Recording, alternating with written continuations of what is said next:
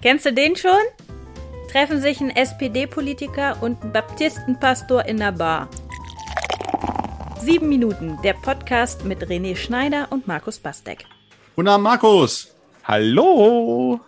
Hopfen und Malz, Gott erhalt. Wir haben bald Erntedankfest wieder. Ich meine, du weißt es ja, weil du wahrscheinlich schon deine Predigt geschrieben hast für den Tag, für den 3. Oktober. Aber mal, mal ganz ehrlich, ähm, ich spiele jetzt mal den Skeptiker. Muss man, was glaubst du, muss man heute überhaupt noch Erntedankfest feiern, wo doch, hey, ich gehe in den Supermarkt, ist immer alles da? Wofür ja. noch Danke sagen? Gerade deshalb sollten wir unbedingt Erntedank feiern. Okay. um uns daran zu erinnern, dass das nicht in den Supermarktregalen wächst, was wir da, äh, was wir da haben und was wir zu uns nehmen. Und ähm, dass das auch unter Umständen teilweise hergestellt wird, die nicht gesund sind für unseren Planeten. Ich glaube, es ist doch, es ist sehr, sehr wichtig, Erntedank zu feiern. Wenn du mich fragst, ist ähm, Erntedank tatsächlich das politischste aller christlichen Feste. Im Kirchenjahr hätte ich jetzt fast gesagt, rein offiziell gehört es gar nicht ins Kirchenjahr. Ist nur eine Empfehlung und so, äh, äh, und so.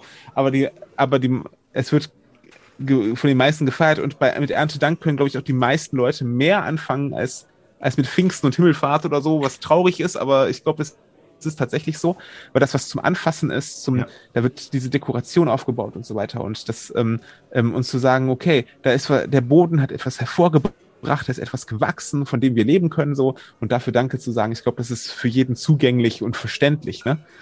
Politisch deshalb, weil wir ja den Rest des Jahres immer so in der Illusion von, von Wachstum leben ne? und immer glauben, äh, jedes Jahr können wir ein paar Prozent draufsetzen.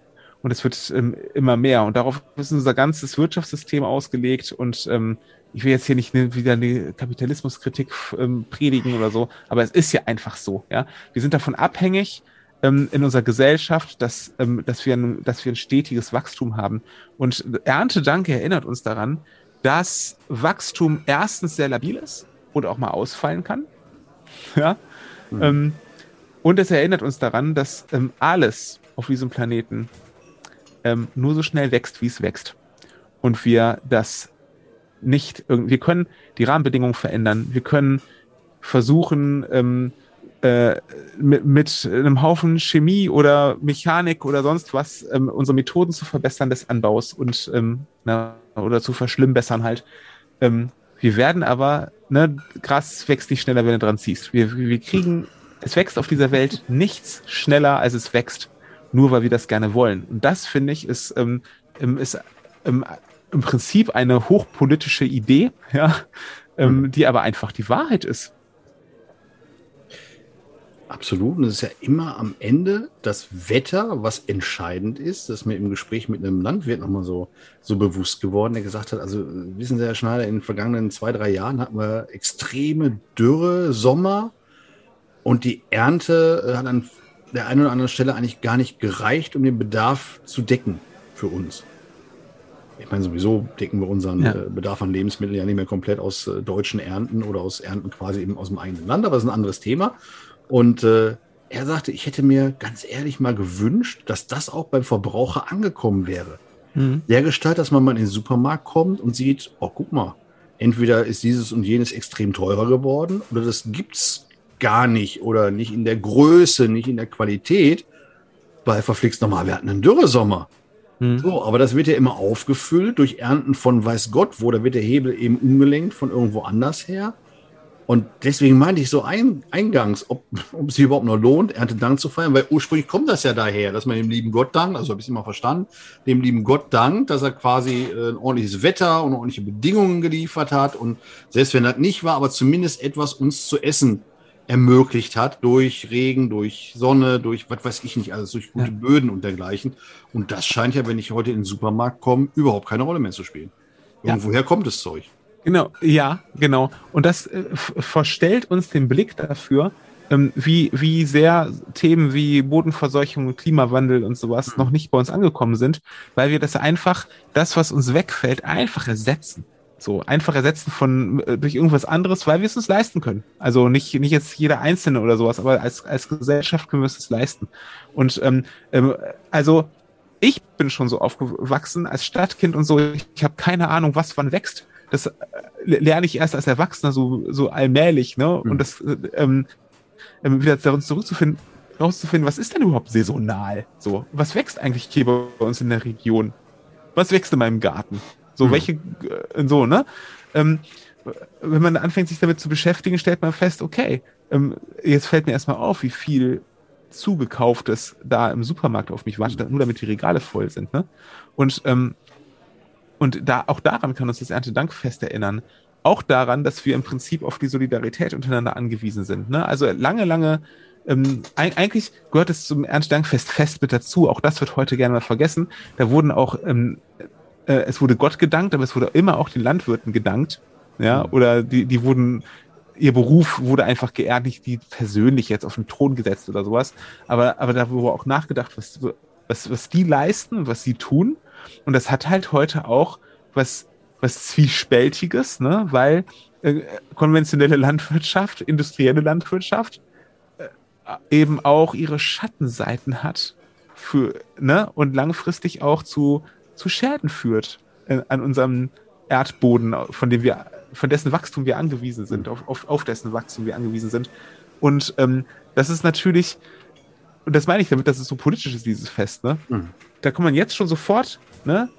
Ähm, du anfangen, machen, ähm, machen Forscher ähm, für Bodenverseuchung und ähm, äh, hol den her und ein äh, Landwirt, der sich aber ähm, das Bio-Gedönse nicht leisten kann oder so, ja. Und dann lass die beiden mal diskutieren darüber, was gut ist für den Boden und, ähm, und was es eigentlich bedeutet, ähm, den Boden zu bebauen und sowas. Ne? Ist ein großes, krasses, kontroverses Thema, definitiv. Mhm. Und das ähm, ist gut, dass es einmal im Jahr auch in den, in den Kirchen ähm, eine, eine Bedeutung hat, dieses Thema, ja. Finde ich auch. Und, und gerade der Spot nochmal auf, auf die Landwirtinnen und Landwirte, ich kenne nur einige, ich habe viele kennengelernt und äh, die leiden extremst einerseits unter dem verallgemeinerten Vorwurf, also ihr macht die Natur kaputt, hm. obwohl sie sich andererseits ja als die Menschen sehen, zu Recht, wie ich finde, die uns alle ernähren, ohne die nichts zu, meine Oma hat gesagt, zu fressen gäbe, also ohne die nichts zu essen gäbe und die sind mal geehrt worden tatsächlich, aber heute werden sie beschimpft. Wenn sie mit dem Güllewagen äh, unterwegs sind, werden sie beschimpft, wenn sie irgendwo äh, mit der Feldspritze gesehen werden.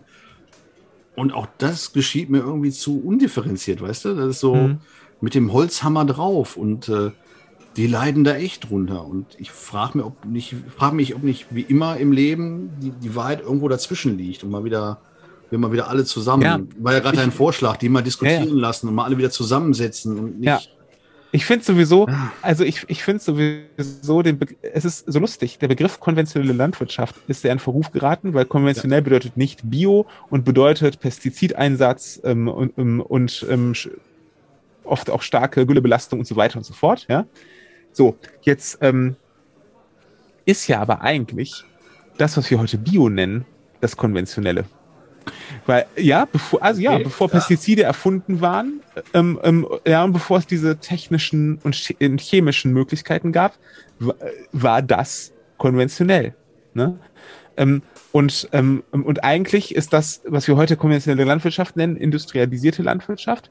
Und dann müssen wir nicht bei dem Landwirt ansetzen, der auch nur tun kann, was er tut. So, ja. Also die sind, haben ihre Verpflichtungen, die sind gebunden, die können nicht einfach mal von jetzt auf gleich Einige machen es, viele können das sich nicht leisten und das geht einfach nicht. So, das ist Richtig. mir völlig bewusst.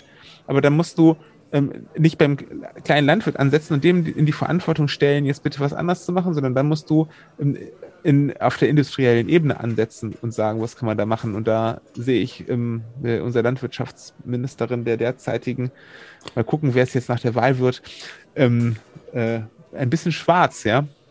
Also ähm, nicht, nicht auf den Bauern rumhacken, ähm, genau. im, im, Gegenteil, die leisten, ähm, die stehen jeden Morgen dafür auf, dass wir was zu essen haben, gar keine Frage. Nur was an dem Essen dran klebt und wie es auf unsere Teller kommt, ähm, da sind die Bauern nicht alleine für verantwortlich. Und da finde ich, ähm, müssen wir uns darauf besinnen, ich weiß, es ist auch eine Utopie, jetzt, dass wir deutschlandweit auf Bio umstellen und sowas. Das, ich weiß, dass es ohne weiteres nicht funktioniert, ne? Aber welche Stellschrauben kann man drehen, dass wir unsere, unsere Böden erhalten und dass wir auch in, dass auch in tausend Jahren auf diesem Planeten noch Erntedank gefeiert werden kann. Ja? Das würde ich mir wünschen. wir haben übrigens in der Friedenskirche, sorry, was wolltest du sagen? Du wolltest nee, mich loben. Nee, nee, nee, Du wolltest mich gerade loben, glaube ich. ja, aber jetzt nicht mehr. nee, ist alles gut. Ähm, wir haben in der Friedenskirche vor einigen Jahren ähm, ähm, aufgehört, so eine schöne Erntedank-Deko vorne hinzubauen. Ne, kennt man ja so mit Stroh und Brotkorb und ein paar bisschen Obst und sowas. Wir haben gedacht, wir machen die schönste Deko der Welt. Und bei uns bringen seit Jahren zum Erntedankfest die Menschen, die den Gottesdienst besuchen, haufenweise ähm, ähm, Lebensmittel mit die sie in ihren Einkäufen geholt haben. Und wir rufen immer dazu auf, möglichst viele Lebensmittel mitzubringen, aber keine verderblichen, kein Alkohol. Und es gab noch eine Regel, weiß ich gar nicht.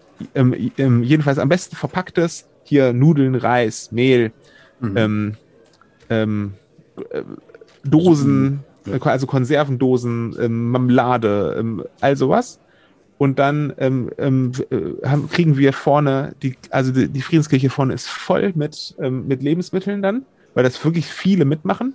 Und dann kommt nach dem Gottesdienst die Tafel mit einem, mit einem Transporter vorbei und da packen wir das alles rein und dann ist das ähm, ähm, ein Ausdruck des Dankes, dass wir genug zu essen haben, ist auch denen abzugeben, die, die weniger haben als wir. Und ähm, äh, das ist eine sehr schöne Zusammenarbeit mit der Tafel, die wir jetzt wirklich seit einigen, ich glaube seit vier oder fünf Jahren machen. Und deswegen feiern wir auch übermorgen, wenn wir das Erntedankfest feiern, wieder mit ähm, ganz mit einer Deko, die zuerst, wenn man reinkommt, ziemlich gruselig aussieht, wie so ein, wie so ein, äh, da sieht so aus, als wäre ein Regallager umgefallen oder sowas.